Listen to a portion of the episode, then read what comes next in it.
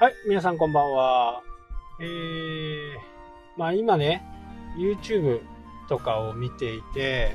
ちょっとね、まあ残念だなって思う部分があって、こう、トップのね、トップ YouTuber を真似するっていうのは、これはね、間違いなくありなんですよ。やっぱりトップを走ってるところをね、えー、真似てみるっていうのはね、これはある意味正解なんですね。ただ、本当の、まあ、パクリじゃないんだけど、なんか全てが、こう、同じようなものをね、やっていくと、その人の、まあ、個性っていうのがね、もう、ほぼないんですよ。だから、こう、まあ、これは、えー、新たにね、YouTube に参入してきて、まあ、楽しくおかしくやろうっていう部分だとは思うんですけど、それでもね、トップ YouTuber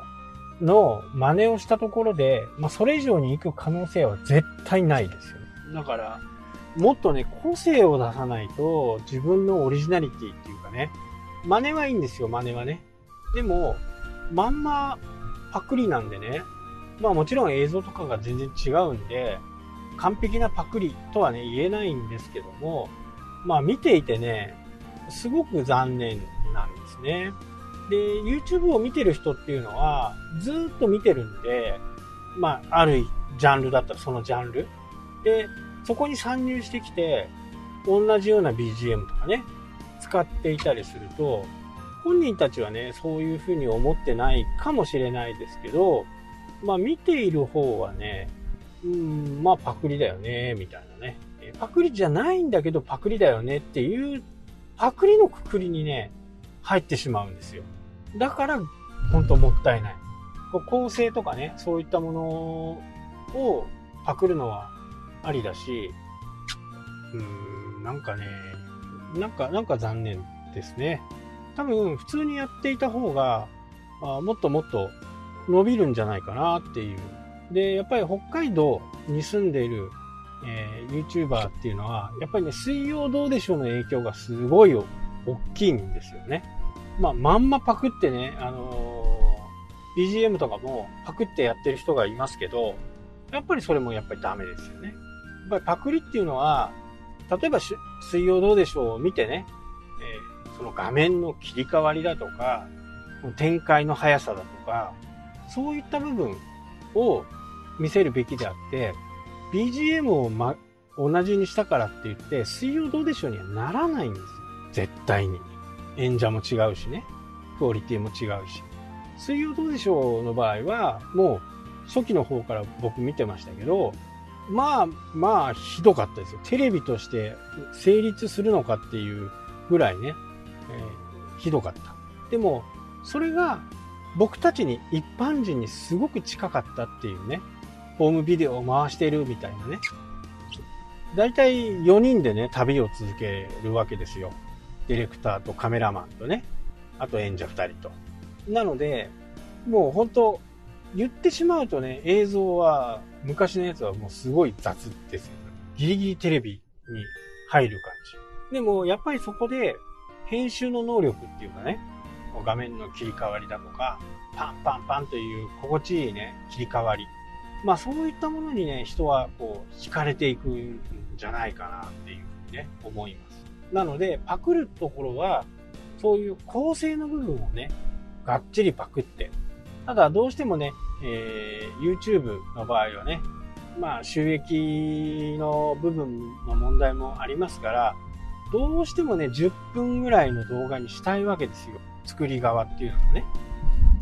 短くするのはね、簡単にもちろんできるんですけど、それを10分間でやるっていうのは、どうしてもダラダラ感が出ちゃうんですね。なので、撮影するものがね、10分であれば、10分以上の動画っていうのは絶対できないわけですよね。まあ、えー、イントロとかアウトロとかね、そういったもの、あとは途中に自分のコメントなんかを入れたりすると、やれることはやれますけど、まあそこでトークが面白くなってればね、いいのかなと思いますけど、なかなかそれも難しい。そうなると、20分、30分の動画をね、えー、まとめるわけですよ。多分、水曜どうでしょうって、えー、30分の番組、まあ、24分ぐらいですか。だいたい尺はね。で、それを1日回して24分の尺にするから面白いんですよ。展開がこう、パンパンパンパンと切り替わっていって、で、見せたいところ、アピールしたいところをしっかりね、えー、そこだけは尺を取る。この辺がね、やっぱりこう、私も含めてね、えー、素人 YouTube をやってる人たちっていうのは、どうしてもね、くだらないところ伸ばしつつある。まあ僕も含めてですけどね。でもまあ僕の場合はね、もう BGM は全部違うし、まあ、BGM が同じであればね、ああ、あそこのチャンネルの真似ねっていう風にね、もうそれでレッテル貼られちゃうわけですよ。だからどうしてもこう、真似で終わってしまう。どんなにコンテンツが良くって面白くてもね、それでね、結構、あーってなっちゃうんですね。やっぱここは結構残念なところ。そういったところをね、こう見直しておくことに、見直すことによってね、えー、自分の BGM なんかをしっかり決めるとか、そういうものはやっぱり必要なんですよね。で、えー、1年ぐらいはね、その BGM でやってみる。で、もっといいのがあればね、次の1年でやってみる。BGM ってすごく大切だと思いませんかね？まあ僕、このポッドキャストの BGM って、すごく好きなんですよ。で、同じ、この同じ BGM を使っている YouTuber っていうのもね、いるんですよね。まあ全然ジャンルは違いますけど。まあこれは購入した BGM なんで、まあその人も購入してるのかなとは、えー、思いますけど。やっぱり BGM 選ぶっていうのは、本当になんかその番組のね、顔になる。まあ YouTube だけじゃなくてね、ポッドキャストでも、どんなものでもね、やっぱり BGM、この BGM が鳴ると、あ、あの人みたいなねえ、そういうイメージになるじゃないですか。例えばそれでトップ YouTuber のやってる BGM がなんかこう、イオンとかね、そういったところで流れたとする。そうするとその人思い浮かべますよね。で、真似してる人のチャンネルは絶対思い浮かばないんですよ。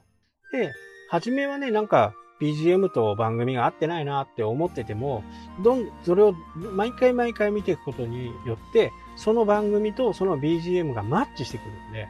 そういう風なね、えー、こう関連付けがじ、その読者とか視聴者に、が勝手にね、関連付けちゃうんですね。だから、あの、特に BGM なんか、SE とかね、効果音。効果音とかはね、まあいいと思うんですよ。こう切り替わるときドドンとかね、バーンとか。そういうのはね、いいとは思うんだけど、BGM をね、あの、オリジナルかどこかで購入するか、フリーのはね、いいことはいいんですけどね、せっかくやるなら、えー、そんなに金額もしませんのでね、安いものだったら600円とか、だいたい1000円ぐらいでね、買えるんで、そういったところにやっぱり投資をするべきじゃないかなと思います。はい、というわけで今日はこの辺で終わり終わりたいと思います。それではまた。したっけ？